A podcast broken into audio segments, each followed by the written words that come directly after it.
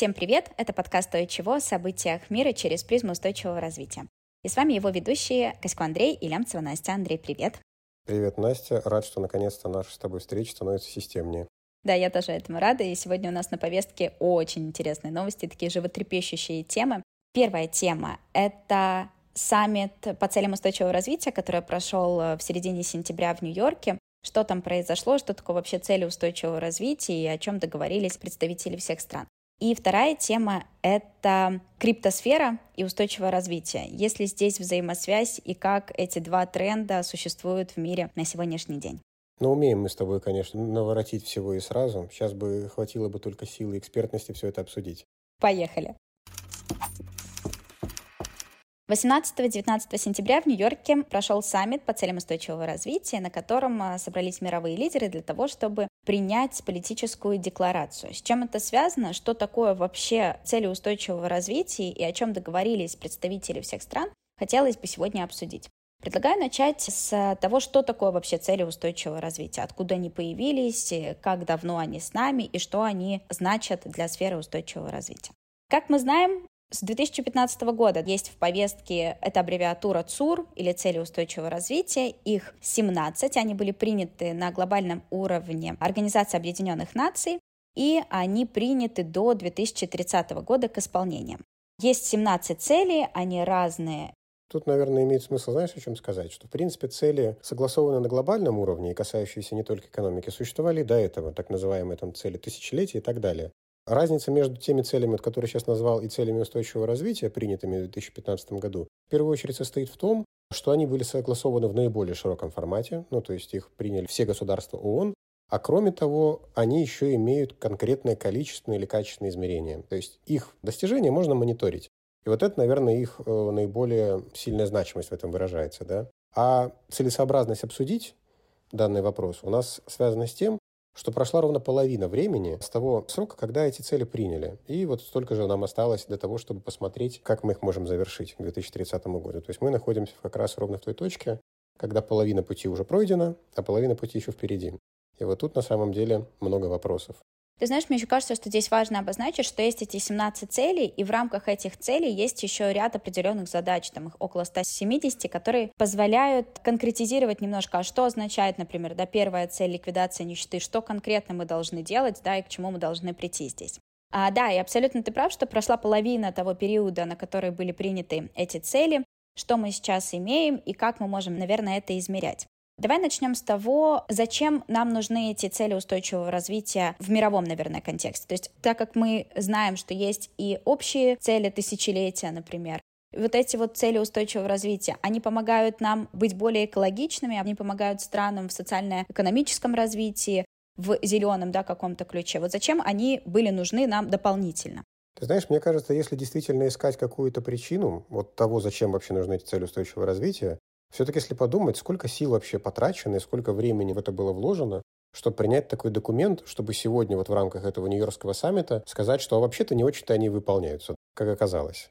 Можно сказать, наверное, что все это впустую, но нет. Как мне кажется, причины, по которым этот документ был принят, они лежат не в плоскости экологии, не в плоскости социальной, хотя, безусловно, с этим тоже сильно связаны, а, наверное, в плоскости управленческой. То есть все-таки человечеству в целом, как и любой, там, не знаю, небольшой организации, важно понимать, куда она идет или куда оно идет, если речь про человечество. И вот эти цели — это что-то похожее на такой фарватер, на маяк, куда надо стремиться. То есть действительно есть беда такая, что вообще-то они не очень достигаются сегодня. Из поставленных 17 реально только парочка, ну, вот действительно что-то где-то продвигается. А по многим есть даже регресс. То есть по многим целям мы не то что не продвинулись, мы назад ушли. И это не внушает уверенности. Но тот факт, что об этом говорится, но тот факт, что все это понимают и все-таки к этому стремятся, это, наверное, и есть главная цель пардон, цели устойчивого развития. Что есть согласованный фреймворк, который всех устраивает, абсолютно всех, причем на международном уровне, да, на политическом, на корпоративном принципе тоже. И есть понимание, что это для всех хорошо. То есть вот это, скажем так, общий знаменатель, который всех устраивает. На момент 2023 года только 12% ЦУР выполняются, 30% да, остаются либо неизменными, или некоторые даже уходят в регресс от уровня 2015 года, да, когда они были приняты. Как тебе кажется, как возможно переломить эту тенденцию, что можно сделать сейчас и реально ли это сделать до конца 30 года? Такой хороший классический вопрос, очень релевантный для русских широт. Что делать, да, как у Чернышевского? Но если отвечать на вопрос прямо, то, к сожалению, на политическом уровне можно сделать только одно – продолжать договариваться. Увы, у ООН и вообще у международных организаций в целом чаще всего нет инструмента, как заставить государство чего-то достигать. То есть, увы, на национальном уровне, а может не увы, это и хорошо, цель устойчивого развития интерпретируется ну, по-своему, и это правильно, потому что вопросы там, ликвидации нищеты для США и для, например, Центральноафриканской Республики, ну, это совершенно разные вопросы. Они релевантны для обеих стран, потому что определение нищеты у всех разное, и есть своя интерпретация. Но при этом понятно, что контекст вообще не одинаковый. В этом смысле сказать, что можно со стороны ООН убедить всех делать каким-то определенным образом, а не иным, да, наверное, не получится. Наверное, самый позитивный результат, который, в общем-то, и был получен в рамках саммита, это что страны продолжают следовать вот этому курсу, делают все возможное, но, к сожалению, это возможное сегодня усложняется, как это называли сами представители, которые выступали в ООН, кризисами. Да? То есть вообще вот этот доклад, который опубликован перед саммитом по устойчивому развитию, он назывался «Crisis and Changes», то есть необходимые изменения, которые в контексте этих кризисов надо применять. Да? Увы, кроме продолжать договариваться, ничего на глобальном уровне, скорее всего, сделать нельзя. И тот факт, что страны на это идут, это вообще-то очень хороший знак. То есть я в этом контексте оптимист, например. А на национальном уровне это уже отдельный вопрос. Если мы говорим про национальный уровень и вообще про такие разные страны, которые стремятся к одним и тем же целям, как мы можем измерять и понимать, насколько страна успешно достигает цели устойчивого развития? Может быть, есть какие-то индексы, есть какие-то критерии измерения для стран. Как мы это можем понимать? Да, каждая страна отчитывается, добровольно отчитывается, будет правильно сказать, за достижение цели устойчивого развития в формате участия своего ООН. В России, например, публикуется статистика Росстата. Она публикуется и динамично, то есть в текущем моменте, что происходит. А кроме того, конечно, за год. Что было достигнуто за год? Есть вообще целая процедура, которая называется мониторинг достижения цели устойчивого развития, за нее тоже ответственен Росстат. И для других стран существуют примерно такие же, на самом деле, механизмы. Понятно, что за них ответственны могут быть другие совершенно органы, но факт в том, что на национальном уровне чаще всего есть своя методология, на государственном уровне одобренная. Кроме того, есть еще отчеты, которые делаются не государственными органами, это тоже важно. Бывает такое, представьте себе, что государство в каких-то вопросах пытается охарактеризовать картину лучше, чем она есть. Поэтому публикуются еще и негосударственные отчеты, например, в рамках НКО, в рамках общественных организаций, в которых участвуют независимые эксперты и так далее. Есть такой отчет и в России, с ним тоже можно познакомиться, ну, по крайней мере, был. Тоже интересно их читать. Рекомендую для того, чтобы понимать, что происходит в этой сфере с разных сторон. Но в целом, понятное дело, что как мониторить ну, на национальном уровне каждой стране известнее, да сложно выделить какую-то общую процедуру для всех одинаковую, что вот у вас есть Минэк, вот его нагрузите, да, пусть он мониторит. Нет, так не получится. К сожалению или к счастью, опять же, я этого часто буду говорить, каждая страна самостоятельно подходит и к достижению ЦУР, и к мониторингу, и к отчетности. Есть только какие-то предельно общие вопросы из серии, что отчитываться надо раз в такой-то период, мониторинг оказывать вот по таким вот показателям, это все есть, да. То есть это можно посмотреть. И на основании этих добровольных отчетов и той информации, которую предоставляют страны, создается общий индекс по достижению цели устойчивого развития на все страны, правильно? Да, абсолютно верно. И вот именно эта агрегированная уже отчетность позволяет нам говорить о каком-то проценте достижения тех или иных целей или всей повестки в целом. А как тебе кажется, отражает ли этот рейтинг э, реальную ситуацию устойчивости, да? потому что там, например, Швеция, как один из лидеров этого рейтинга, потребляет почти пять раз больше ресурсов по сравнению с э, рекомендованными, скажем так. То есть там 32 тонны против 7 на одного человека в год. Ну, не только Швеция. В принципе, практически все развитые страны. Да, и о других странах мы можем говорить, просто на примере Швеции. Те страны, которые находятся в топе да, этого индекса по достижению ЦУР. Действительно ли это про устойчивость развития, а не про какой-то социально-экономический рост? Ты знаешь, это очень хороший вопрос. Мне кажется, он очень сильно связан вообще с такой проблемой, как измерение роста или измерение развития. Впервые такая проблема, наверное, глобально была поставлена в связи с тем, вот отражает ли ВВП, например, экономическое развитие. То есть вообще экономический рост и экономическое развитие, что неравноценно устойчивому росту и устойчивому развитию, это не одинаковые вещи. То есть экономический рост – это просто прирост ВВП. Что мы под этим сегодня понимаем, да? Экономическое развитие – это все-таки несколько более сложная история. Это еще и про то, что необходимо перестраивать экономику структурно, учитывать, какие процессы происходят в сфере окружающей среды и экологии, и социальной сферы, разумеется, тоже. Это уже ближе к тому, что мы называем устойчивость, да?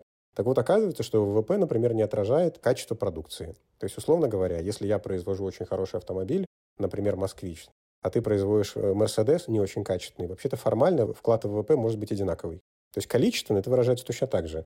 Но это же не отражает абсолютно качественных характеристик, тех, что «Москвич», конечно, ездит гораздо лучше и быстрее.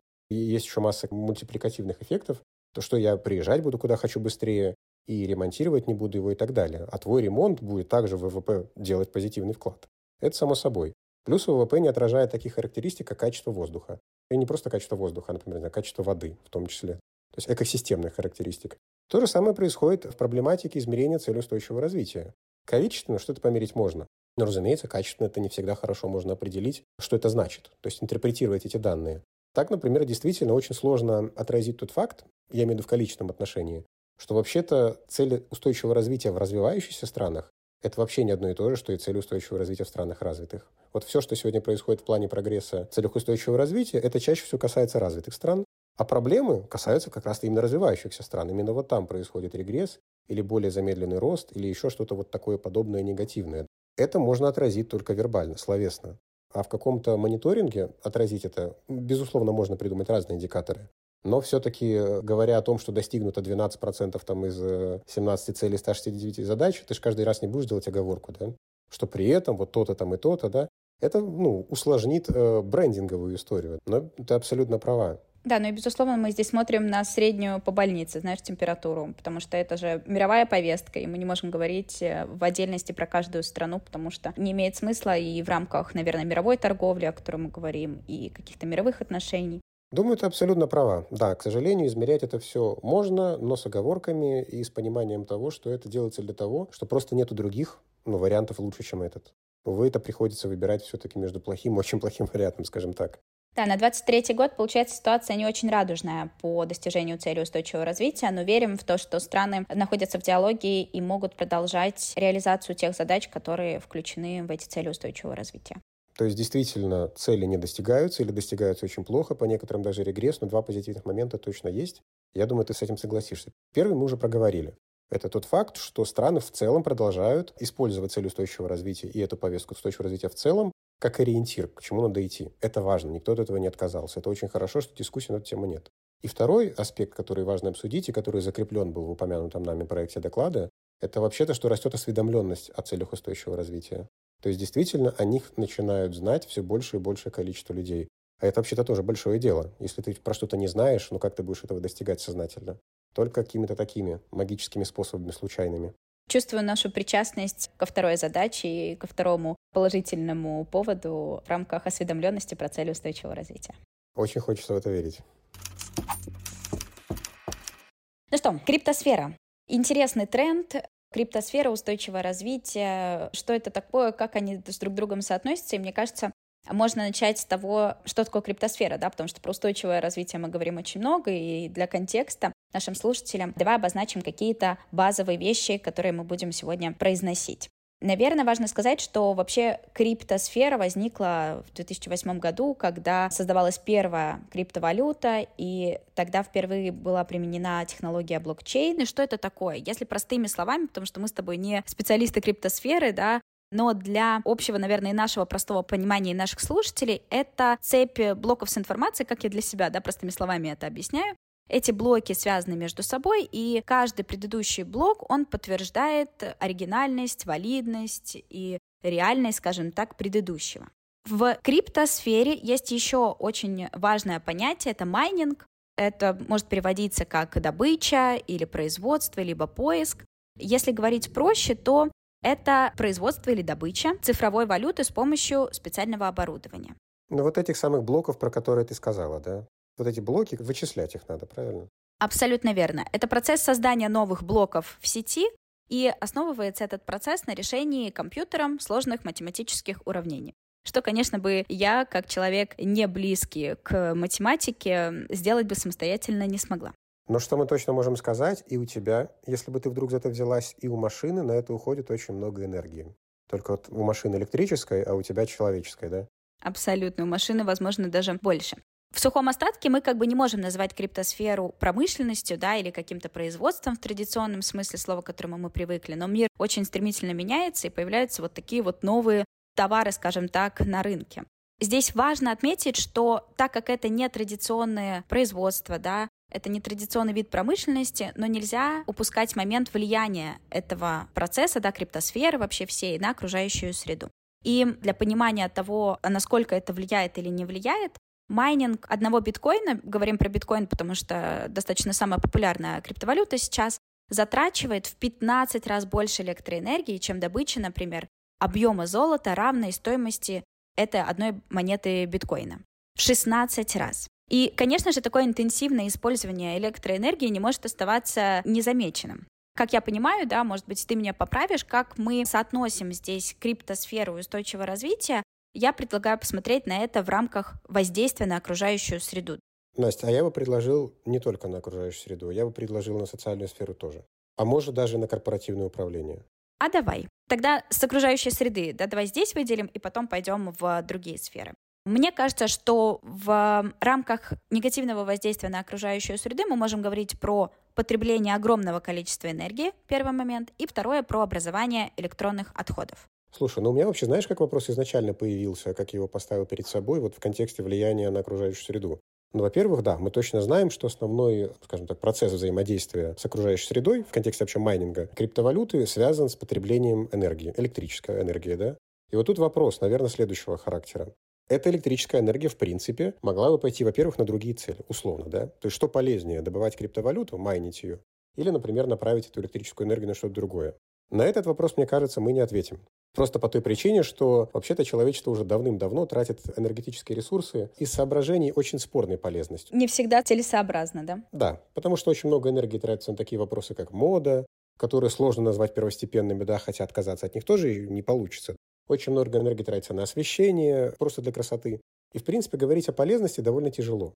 Наверное, имеет смысл говорить про какую-то более-менее экономически, технически и иным способом измеряемую эффективность и влияние на окружающую среду в этом контексте. Как ты на это смотришь?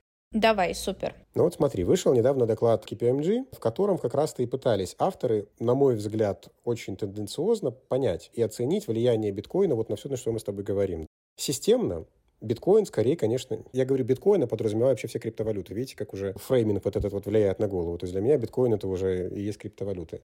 Вроде бы как, если мы говорим в целом про криптовалюты, то они, конечно, влияют негативно на окружающую среду, как и все, что делает человек. Потому что просто потребляется энергия, а никакого позитивного влияния прямого нет.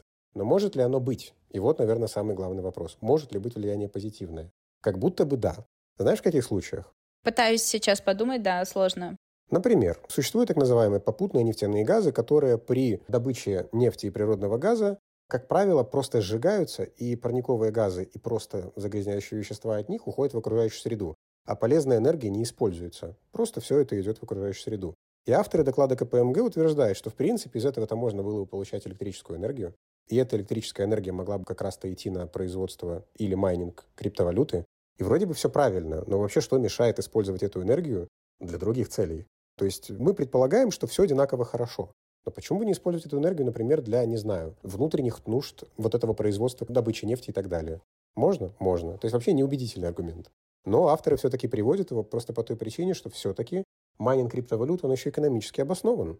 То есть зачастую вы с этого получаете какие-то деньги, да? Разумно? Ну, наверное, да.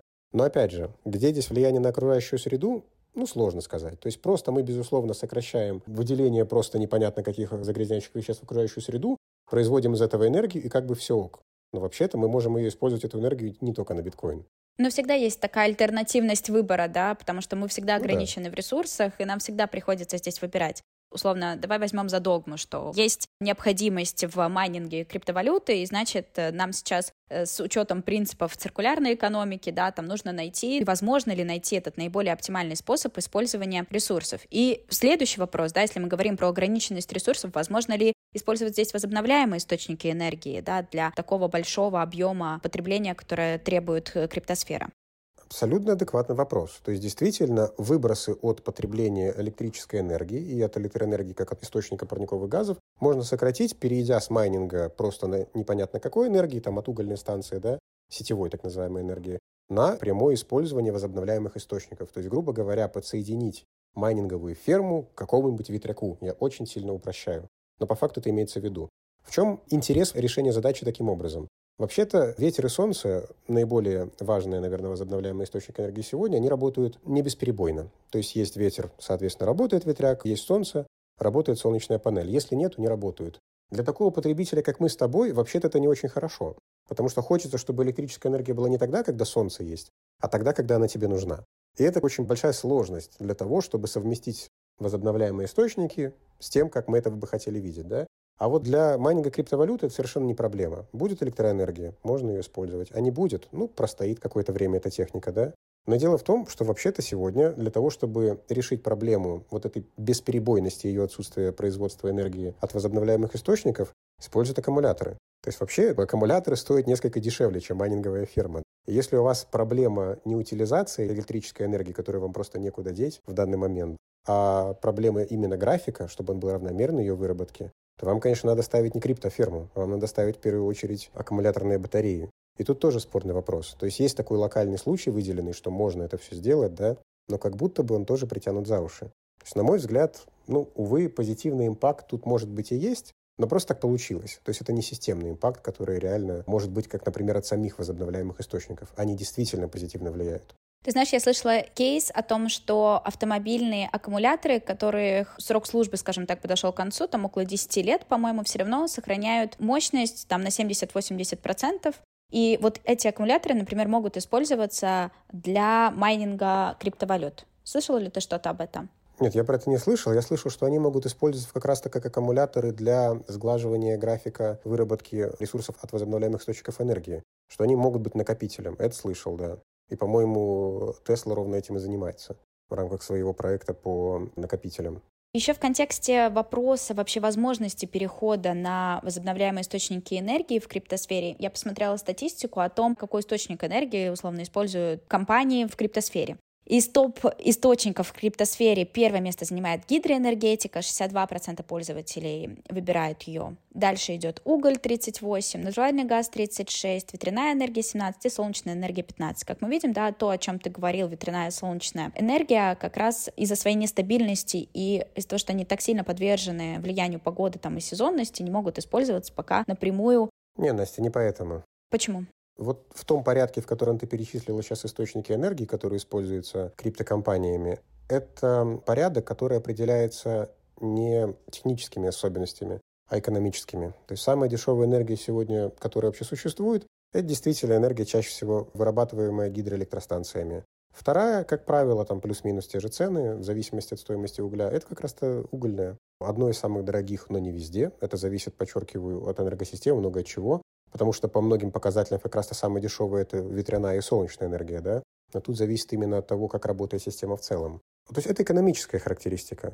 Потреблять электроэнергию от гидроэлектростанции, если такая возможность есть, это дешевле, чем, например, там, не знаю, от атомной станции. Но тут важно понимать, что чаще всего-то компании не напрямую работают с источником энергии, а потребляют ее из сети. А какая энергия из сети идет, ты, в общем-то, чаще всего не знаешь. Ты, в принципе, работаешь с тем, чем работает страна, регион, то есть от внешних факторов это тоже очень много зависит. Это не то, что компании в криптосфере такие, а давайте-ка мы будем максимально экологичный вид э, электроэнергии использовать там, да, для нашей работы. Ну, это может быть, скорее всего, маркетинговым каким-то ходом, поскольку все-таки криптомайнинг — это тоже бизнес. Но на самом деле, да, чаще всего, если компания может себе установить самостоятельно какой-то источник энергии, это будет либо солнце, либо ветер, но не по причине того, что это наиболее чистый источник. Хотя он, безусловно, ну, самый чистый, то есть чище нет. А в первую очередь потому, что, во-первых, можете это позволить, но построить свою атомную станцию вряд ли получится. С угольной тоже проблема есть, да? Построить свою гидроэлектростанцию не намного легче. Просто срок ее возведения будет измеряться десятками лет с учетом согласования всех возможных документов. А построить себе небольшой ветряк – это, наверное, самый оперативный способ решения проблемы потребления энергии. И ко всему плюс, это еще экологически неплохо все. Да, но еще если мы говорим, например, про Евросоюз, то здесь еще и законодательно, и государственно это поддерживается, да, то есть есть какие-то дотации, льготы для домохозяйства, скажем так, ветряных э, или там солнечных панелей. Действительно, когда-то поддержка государственная возобновляемых источников энергии была колоссальной. Сегодня она тоже есть, но уже гораздо меньше, просто потому, что более-менее выровнялись рыночные условия использования ВИИ, там, с углем и так далее, и так далее, да. Но поддержка, безусловно, сохраняется, но для майнинговых компаний она не первична. Тогда такой оф-топ немножечко вопросик, да, почему сейчас этому уделяется меньше внимания в рамках государственной поддержки возобновляемых источников энергии, если весь мир говорит о том, что это необходимо. Германия вообще там ставит перед собой национальные цели полностью стопроцентного перехода к возобновляемым источникам энергии в ближайшей перспективе. Почему мы тогда криптосферу не затрагиваем вот этим вот э, трендом? Нет, на самом деле затрагиваются все. Вопрос, какие мотивы первичны для самой компании из той или иной отрасли. То есть, безусловно, для того, чтобы как-то стимулировать вообще целым экономику на использование экологически чистой энергии, хотя, конечно, это не самое лучшее определение экологически чистой, да, я отчасти считаю его манипулятивным, потому что, ну, надо же как-то что-то конкретно измерять, да, но примем такое определение. Нужны какие-то субсидии, какая-то мотивация, налоговые вычеты и так далее. И, в принципе, они одинаковы для всех. То есть нету каких-то специальных вычетов для криптомайнинга, нет специальных вычетов там или льгот для металлообрабатывающей промышленности. Они устанавливаются в целом для экономики, чтобы это было конкурентно, чтобы не было каких-то искусственных перекосов. И тут надо сказать, что внимание к возобновляемым источникам со стороны криптомайнеров и в целом криптоиндустрии, оно обосновано общим мировым трендом. Да, действительно, на, на национальном уровне и на наднациональном уровне, если, например, речь идет про Европейский Союз в целом, есть куча принятых политических деклараций, экономических документов, концепций и так далее, что надо идти в эту сторону. Ну и криптовалюта идет туда же. То есть тут деваться некуда. Я не уверен, что не происходило бы то же самое, если бы не было таких деклараций, потому что бизнес всегда немножко вперед, на мой взгляд, э, заходит по сравнению со многими регуляторными тенденциями. Но конкретно тут можно констатировать, что все-таки тема на возобновляемость, на использование возобновляемых источников энергии появилась в криптовалюте несколько позже, чем в остальных сферах. Ну, возможно, и потому что сама сфера это достаточно молодая, и многие еще не совсем понимают, как это работает. Да, и это в том числе. Но он набирает тенденцию мировую и распространение, наверное, этой сферы, криптовалюты как таковой, все равно влечет за собой вовлечение в общемировую повестку, а общемировая повестка сейчас в любом случае смотрит в сторону возобновляемых источников энергии. У меня просто есть интересный факт, который я нашел для себя вот недавно о криптовалюте. Вообще можно посчитать, за какое количество парниковых газов невредных выбросов, а именно парниковых газов, ответственна криптоиндустрия. Оказывается, что это число, не будем говорить, сколько это там в абсолютном измерении, ну там 70 миллионов тонн, если это что-то для кого-то значит, э, углерода в эквиваленте, э, генерируется всей криптоиндустрии по миру. А если мы в процентном соотношении можем с тобой, чтобы было бы понятнее, то где-то меньше одного процента, да? Это меньше одного процента, но я бы это сравнивал, например, с выбросами от определенных стран. Это почти столько же, чуть-чуть меньше, чем генерирует Беларусь. Это примерно столько же, сколько генерирует даже больше, наверное, Дания или Норвегия. То есть вообще-то это много. Мы говорим в год. Это в год, да. Но если, например, это сравнивать с индустрией моды, которую я уже упоминал, то это в десятки раз меньше. То есть тут, конечно, вопрос, с чем сравнивать, да? Но в целом криптоиндустрия уже привлекла себе внимание, поскольку какое-то количество вредных веществ, она все-таки на себя берет и за них ответственна. Не вредных веществ, а парниковых газов, что является, наверное, наиболее приоритетным в контексте возобновляемых источников энергии. Что радует в контексте криптосферы, наверное, что есть кейсы проектов, которые работают полностью на возобновляемых источниках энергии. Такой проект есть в Скандинавии. Там а, все оборудование подключено к электросети и зависит на 100% от гидроэлектростанции. Настя, таких много кейсов, очень много кейсов. И во многих регионах Китая криптоиндустрия начала развиваться ровно по той причине, что там были избыточные мощности ветра и солнца. Вот ровно по этой причине. И можно было использовать вот эту вот энергию, когда нет спроса на нее. Ставили криптофермы, да, это было выгодно. Почему Китай? Ну, во-первых, потому что Китай, в принципе, мировой лидер в теме ВИИ. Именно там производится основное оборудование, именно там находятся все основные ресурсы для его производства. И действительно, сегодня ну, конкуренции для него практически в этой теме со стороны других мировых каких-нибудь игроков нет. Да, и там произошел в какой-то степени даже этап перепроизводства. То есть, когда некоторые регионы не успевали обеспечить себя потреблением этой энергии. Производство вот вам есть, да, пожалуйста, вот много источников, но не было соответствующих там заводов, офисов и так далее. А чем хороши криптофермы? Вообще-то их можно быстро построить. Соорудил какой-нибудь небольшой, там, не знаю, сарайчик, да, вот, и поставил туда компьютеры, процессоры там и так далее. Вот, они работают. Это удобно.